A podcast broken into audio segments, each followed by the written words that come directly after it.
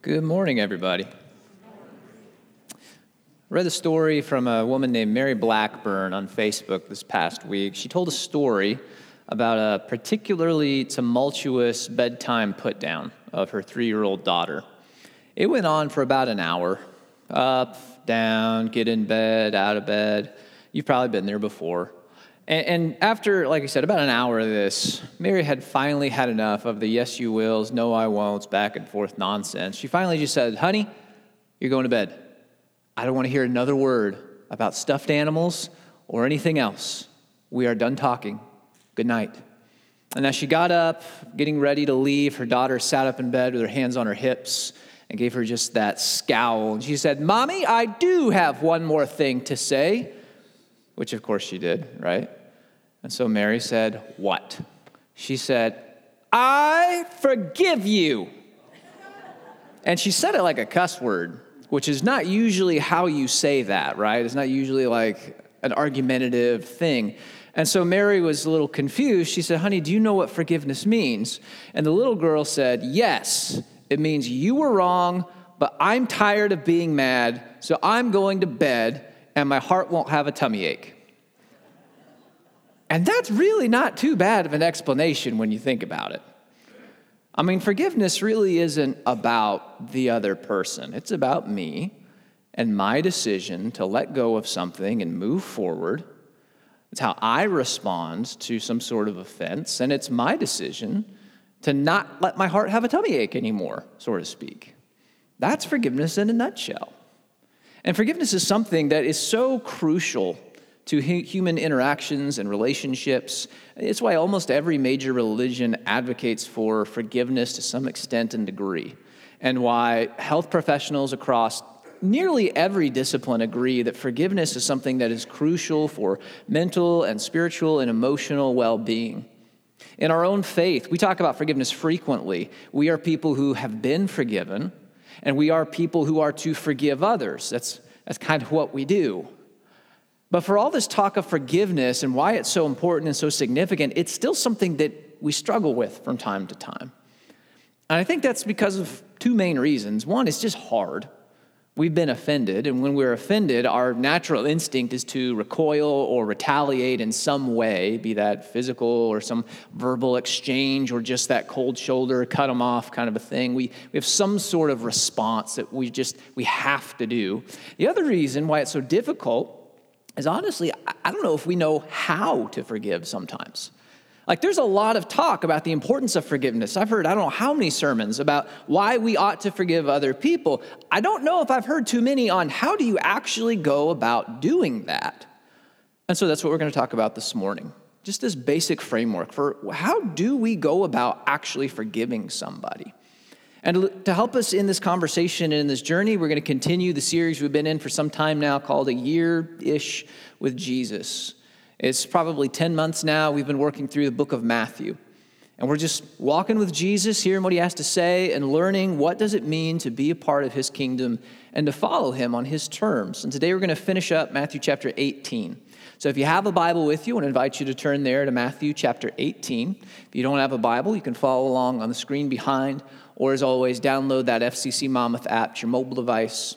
Tap the Sunday button in the bottom right hand corner, and you'll find our sermon notes along with our passage pulled open, ready for you to engage with, take some notes on, however you get the most out of this time this morning. So, like we said, we're talking about the process of how to forgive. And in our passage this morning, Jesus probably doesn't lay out a thorough framework, but a basic framework that we can use as kind of a skeleton to help us in this process. And it starts off by laying this foundation for grace. Forgiveness is founded in God's grace. It is grounded in our experiences of His mercy. And that's what we see when we look at the opening of this. Matthew chapter 18, verse 21 says, Then Peter came to Jesus and asked, Lord, how many times shall I forgive my brother or sister who sins against me? Up to seven times? And Jesus answered, I tell you, not seven, but 77 times.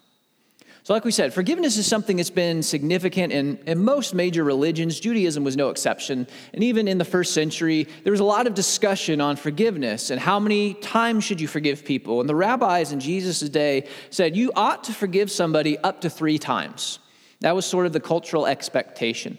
So when Peter says, Should I forgive them seven times? he's already being exceedingly generous compared to the rest of his contemporary thinkers.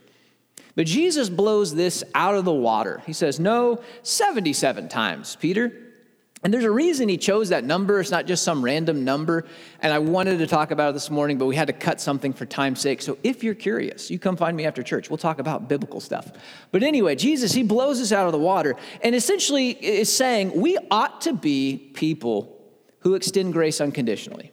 Rather than being some sort of like momentous exception that we look at and say, wow, that was really impressive. You're such a good person. That was very big of you to forgive that person and move on. This ought to just be something we do, like breathing. It ought to just be natural and normal. We are a forgiven and forgiving kind of people when we follow Jesus. So, how do we make that happen? What's the action plan? Well, Jesus gives a parable to help explain this to us. Verse 23 says, Therefore, the kingdom of heaven is like a king who wanted to settle accounts with his servants. And he began the settlement, or sorry, when he, as he began the settlement, a man who owed him 10,000 bags of gold was brought to him. And since he was not able to pay, the master ordered that he and his wife and his children and all that he had be sold to repay the debt. At this, the servant fell on his knees before him. Be patient with me, he begged, and I will pay back everything. The servant's master took pity on him, canceled the debt, and let him go. We'll just pause there at the end of scene one. So the picture is this there's this king, and these kinds of stories were very common in Jewish teaching around the first century. We can look at Jewish literature of the time and see kind of similar parables. And this king figure almost always represents God. And the servant figures almost always represent you and me, people who are following God. And so this king, he's settling accounts, and he has this one servant in particular that just owes him this mind numbing amount of money. Like it's, it's hard to even understand how much money that is. It says it's 10,000 bags of gold. 10,000 uh, myriad was the Greek word. It was the, the, like, the largest number that they had a dedicated word to. After 10,000, you had to start making up words and putting words together in weird compound words. 10,000 myriad, that's the biggest number that they could conceive of in a solitary word. And bags of gold, more literally, it's talents of gold. And a talent was the largest measurement of weight that people used in that time. So you've got the largest unit of measurement, the largest conceivable number put together. That means that this is a number that is bordering upon like what people can even imagine. And just to put that in context for you and I today, we had a, maybe you heard, maybe you didn't, there was a, a Powerball jackpot this past week. It was a huge sum of money. Maybe some of you woke up one morning because you're too late to, or you're too tired to, to stay up late and watch the drawings like me, and you woke up to the headline that somebody in California had stolen your money, right? That's how it felt. But it was a jackpot of like $1.7 billion or something. And you think to yourself, wow, that's a lot of money. I'd love to, I'd love to win that money, right? We can't even conceive of how much money that really is. I looked it up, and when I did this, this research, the jackpot was like 1.5 billion. So it's even more than this. But 1.5 billion dollars is more than the national GDP of 14 entire nations.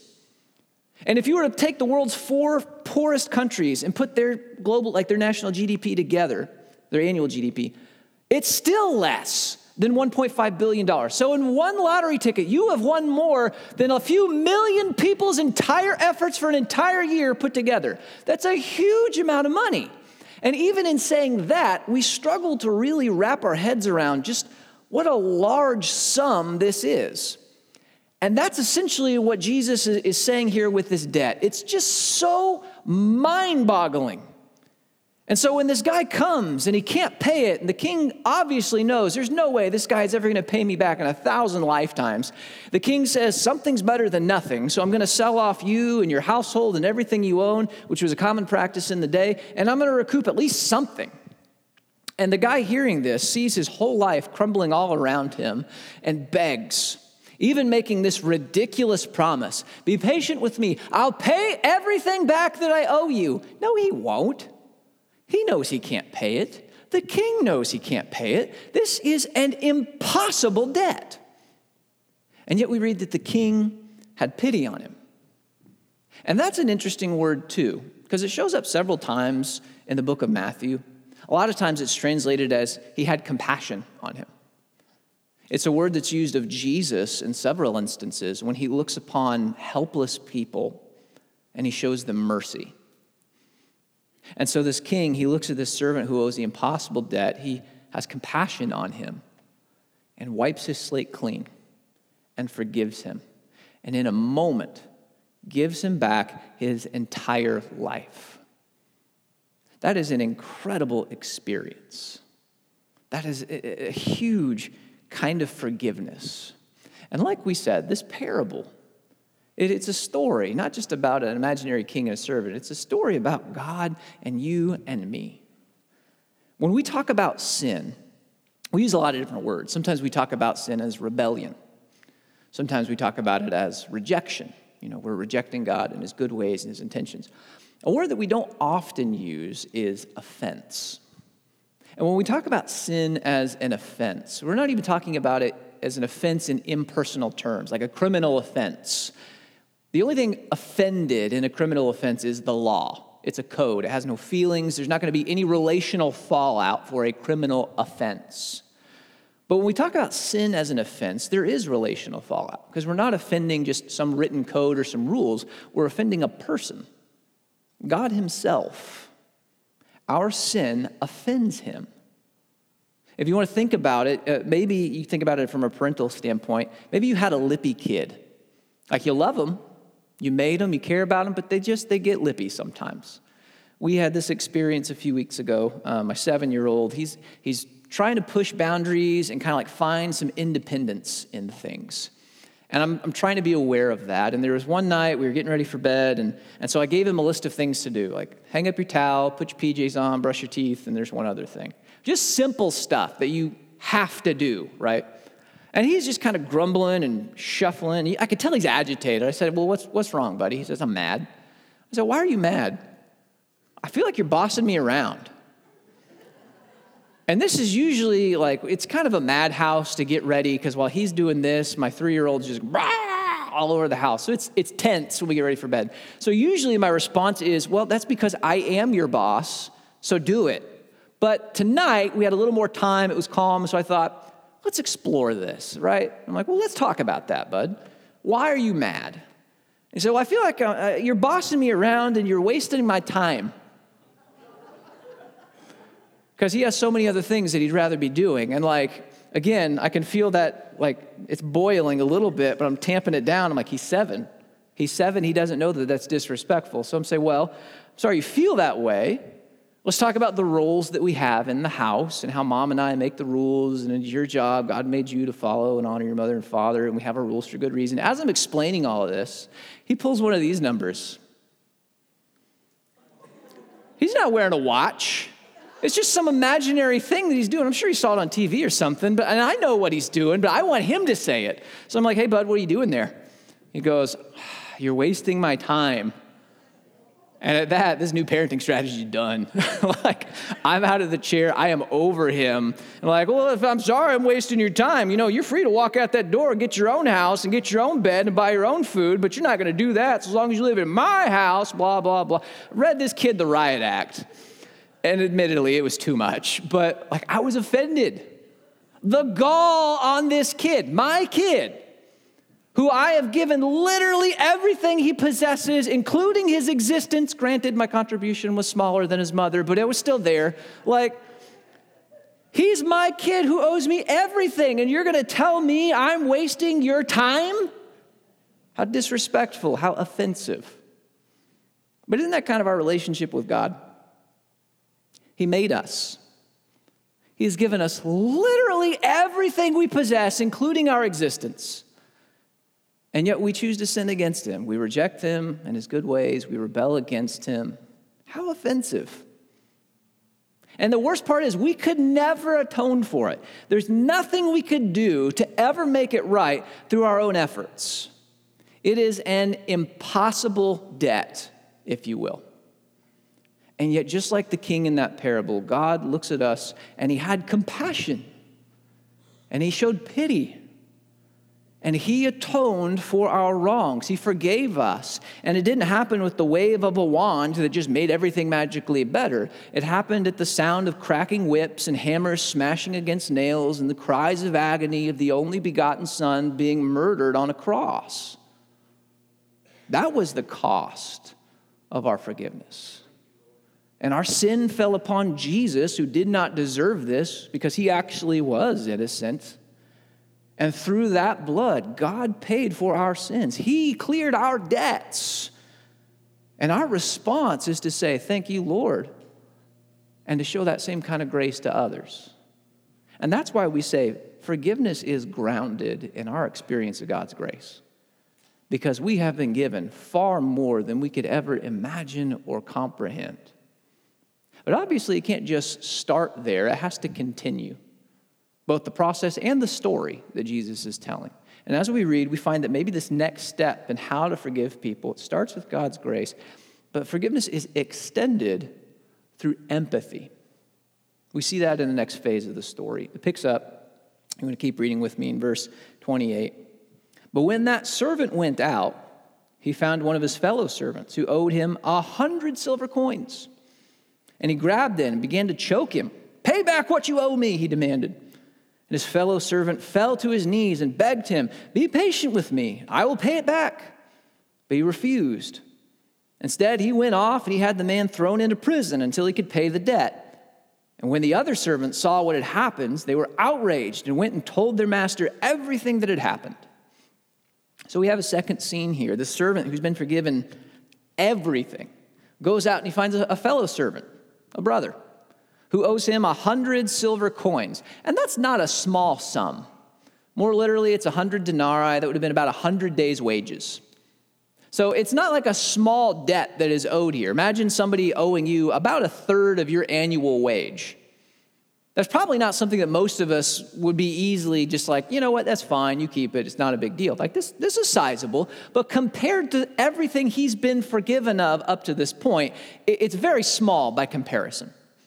And you would think that that experience of such tremendous grace and compassion and mercy that would change him. Maybe he would have a little compassion and mercy on his fellow man, but that's not the case.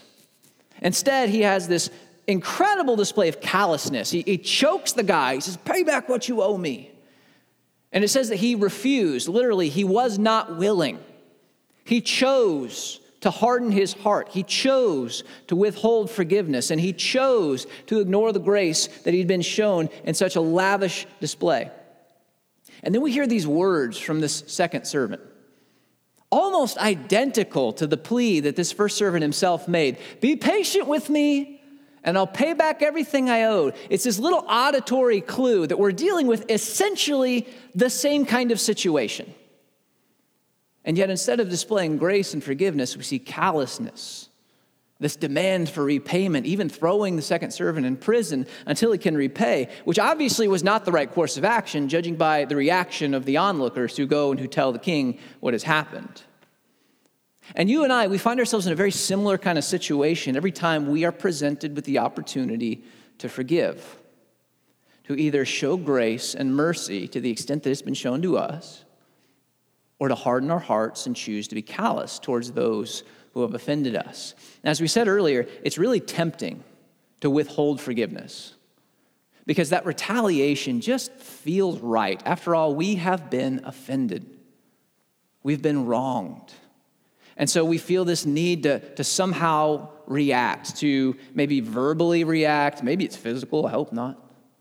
More commonly, it's some sort of relational uh, uh, turmoil, whether it be an argument or we cut somebody off, we give them the cold shoulder, whatever. It's so tempting to react and to retaliate in that moment. And yet we're expected to forgive. And sometimes the thinking is, I don't know if I can forgive because you're asking me to just sort of let somebody off the hook for their offenses and to just generate this grace out of the goodness of my own wounded heart. But that's sort of backwards thinking because grace doesn't start here, remember? It's grounded in God's grace.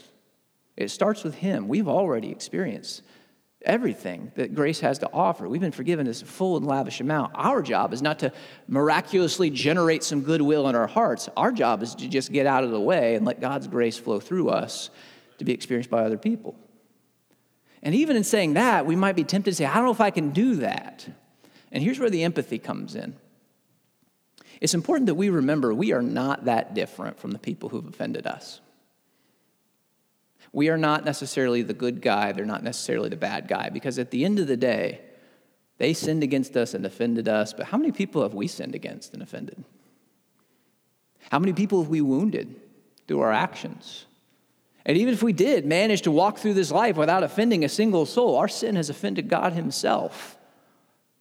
We're really not that different from the people who offend us. We all need grace. We all kind of stand in the same boat when you think about it. It's kind of like the movie The Breakfast Club.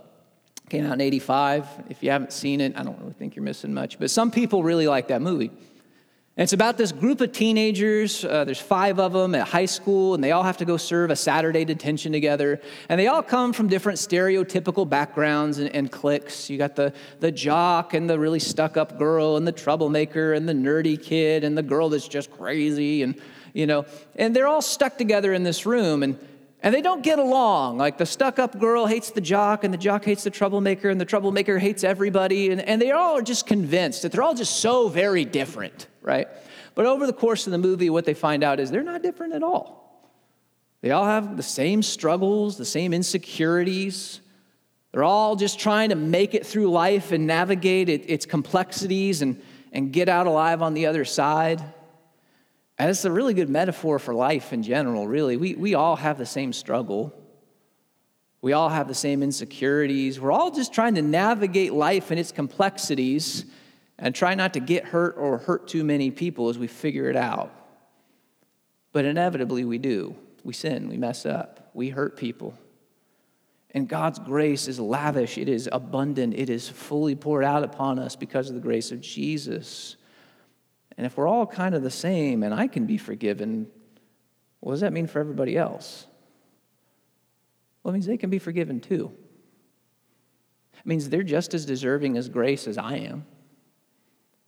They're just as needing grace as I am. We're really not that different. And that's why I say the key to extending forgiveness is empathy. Remembering that for all our differences, we're pretty much the same at the end of the day. And we really do share this same struggle. And, if I want grace, if I want forgiveness, man, I, maybe I ought to be extending it to other people in the process. And there's a flip side to that, too. If somebody else is unforgivable, if there's no way they can be forgiven of what they've done, and we're pretty much standing in the same boat, what does that mean for me? It means I'm pretty much unforgivable too. And that's actually Jesus' point of this whole parable, if you want to keep reading with me. Look at verse 32. Then the master called the servant in. You wicked servant, he said. I canceled all that debt of yours because you begged me to. Shouldn't you have had mercy on your fellow servant just as I had on you? In anger, his master handed him over to the jailers to be tortured until he should pay back all he owed. And this is how my heavenly Father will treat each of you unless you forgive your brother or sister from your heart. Because the servant withheld grace from others, forgiveness was withheld from him ultimately. Because we're all in the same boat. We all have the same struggle, we all have the same issue. And at the end of the day, we all need forgiveness. If I can be forgiven, so can you and everybody else. And if there's someone in my life that cannot be forgiven, well, maybe I can't either. Empathy. Identifying with those who offend us, remembering we're both just people trying to figure this out. That's the key to extending forgiveness. But there's a big difference between working it out in our minds and then actually forgiving somebody. And that's where this process wraps up. Forgiveness is accomplished through action. It's grounded in God's grace, it's extended through empathy, but it's accomplished through action because forgiveness and unforgiveness are both active choices.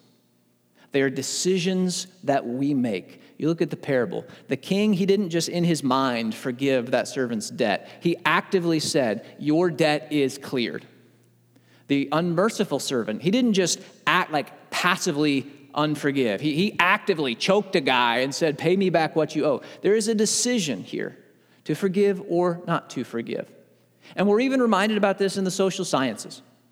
Uh, there's a man named, or man, sorry, a woman named Karen Swartz. And uh, she's way smarter than I am. She's got, I don't know how many degrees, but she works at Johns Hopkins University. She's a psychologist, psychiatrist, counselor, super smart lady. Here's what she has to say about it Forgiveness is not just about saying the words, it is an active process in which you make a conscious decision to let go of negative feelings, whether the person deserves it or not. Or if I could summarize, forgiveness means you were wrong, but I'm tired of being angry. So I'm going to bed so my heart doesn't have a tummy ache anymore. I told you, she's a smart little girl. And that's basically forgiveness. It is the choice, not just to, to let go of some sort of hurt or, or negative feelings or ill will that we may have towards somebody. It's a choice to not have a heart tummy ache. It's a choice to experience freedom for ourselves. At the end of the day, that's the healthy thing about forgiveness. We decide to be free. And this kind of decision, this kind of choice, it has to be followed up by action. I don't know how many times this has happened to me. I'm sure it's happened to you too, where you in your head, you think, you know what? I'm going to do this thing. I'm going to fix this thing on the house. I'm going to write out this letter. I'm going to make that phone call. I'm going to do this. And you decide, in all honesty and earnestness, this is something you're going to do, but you don't write it down. And you wind up never doing it. And that house repair you were going to do six months down the road, it's still not done. And that phone call that you were going to make six months later, you still not made it. Because what started in your brain stayed in your brain and it never materialized in the real world. Maybe you've done that before. If you haven't, give it time, you will. Here's what I found I got to get it out of my head. I got to make it more than just words in my mind, and I've got to bring it into reality. I got to write it down and make a note, right? Or I got to put it in a note in my calendar app. Or what I do a lot is I write it on a post it and I smack it on my bathroom mirror. Like, I got to do something to bring it into reality and to make it real. There's some action that's necessary. And the same kind of thing is true with forgiveness. It's so easy in our minds just to think, you know what, I forgive that person and move past it. But words in our mind, unless they manifest in reality with action, are just going to stay words in our mind. And that's why we have to bring them into reality, ideally through a conversation with the person. Ideally, to sit down and say, here's what happened, here's how it made me feel or how it hurt me, but I'm tired of hurt. I forgive you. Now, I realize sometimes that can't happen. Sometimes it's distance, sometimes a person may be dead. Sometimes there's some other factor at play. For whatever reason, we just can't sit down with the person face to face. That doesn't mean words get to stay in our mind. Write it down. Get out a journal and write here's what happened. Here's how it made me feel. Here's how it hurt. But I'm forgiving, I'm letting go. Amen. Or if maybe that's maybe find a third party, a trusted and confidential individual that you can sit down with and say, here's what happened, here's how it hurt, here's what I've dealt with, but I'm letting go. I forgive. Something to bring it into reality, to make it more than just words in our mind, because forgiveness is accomplished through action. Now, anytime I talk about forgiveness, inevitably there's some follow up questions that people have and they ask me in, in, the lobby or whatever. What if I forgive somebody but they don't apologize? What if I forgive somebody but they don't accept? What if I forgive somebody but the relationship never heals? What if I, I forgive but like nothing gets remedied? And all of these questions are really focused on how somebody else responds. But that's not what forgiveness is about. Forgiveness isn't about how the other person handles it, forgiveness is about me and my decision to extend the grace that God has shown me, and my decision to let go of offenses and wounds, and my decision to be free. To quit trying to wield hurt as if it's some sort of weapon that will impact somebody else, and to just take off the shackles and be free. It's about my decision. That's actually a very biblical idea. Uh, there's a passage I share with people all the time. It's Romans chapter 12, verse 18. If it is possible, as far as it depends on you, live at peace with everyone. It doesn't say as far as it depends on somebody else and their reaction to your words. As far as it depends on you, live at peace with everyone. Because you are the only person that you are responsible for. I can't control somebody else's actions. I can't control what their heart does. I have no responsibility for how they hear this apology or how they hear this forgiveness and how they respond. I can't control me. I can control my heart. I can choose to be faithful and extend grace to the extent that it's been shown to me. And that's all God asks of us. So, as far as it depends upon you, forgive, let go, empathize, take action. And you've done everything you are called and capable of doing. And none of this talk of forgiveness, by the way, minimizes offenses. And none of it dismisses legitimate hurts that we experience in our lives. Sometimes that's our hesitancy to forgiveness, is just to assume I'm letting somebody off the hook because it's really not that big a deal at the end of the day. No. If we look at the parable, 100 silver denarii, that wasn't a small debt. That's not a, a sum of money that most people can just shrug off and say, eh, whatever. But compared to what the servant had experienced, it was comparatively small. And sometimes we are tempted to, to kind of flip that around and think, man, yeah, God has forgiven me because my sin is not that big a deal, but whew, this thing that I've had to deal with, these words they said to me, that thing they did to me, I just don't know about that. But that minimizes what Jesus has done for us to think my sin was not really that big a deal. Surely God can forgive me, but this sin that I've experienced is so much bigger. That sure throws so much shade on Jesus and what he's done because he died for our sins. Our sin was not some small, trivial matter. He had to lay down his very life. That's the only way it could be atoned for. Our sin is serious business, and yet God forgave. He forgave fully, He forgave completely, He forgave willingly. And all He asks is that we reciprocate.